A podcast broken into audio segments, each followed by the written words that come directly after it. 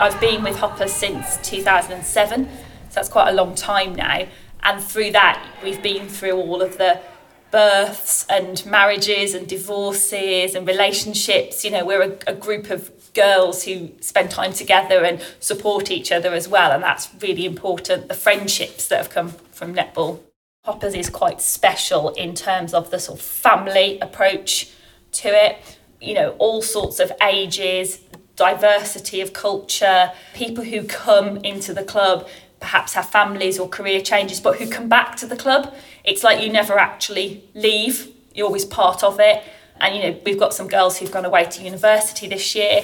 They have come back to visit, they've come back to play, they turn up at training when they're here. So it's very much part of that, and I think Hoppers does have a special feeling.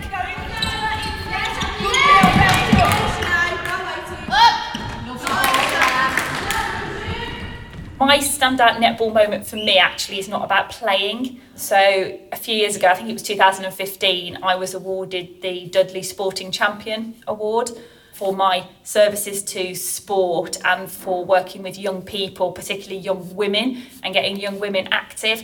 And I love my sport and I love playing, but I think for me to leave a legacy for, I would imagine now, hundreds of young girls and young women to also enjoy sport and the social aspects and the health aspects. For me, that's a bigger thing I've achieved than anything I've done physically on a court as a player. I think within our club, we have a very broad diversity of girls and women who are playing for very different reasons. The diversity of ages goes from 13, 14, right to ladies in their 60s. And with that, you know, a lot of cultural diversity, people from different walks of life, levels of fitness, levels of commitment, but everyone comes together to enjoy netball.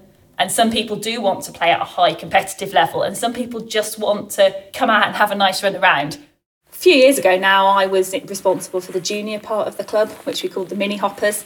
And over the years, I kind of built that up from having five girls. We went up to having 50 girls who were playing netball in the junior squad. And one of those players is Abida, who's also been interviewed today. Um, and she's come through from when she was about nine or 10, having been in my class as a teacher when she was five. And I've seen her grow through junior league. I've coached her as a county coach as well.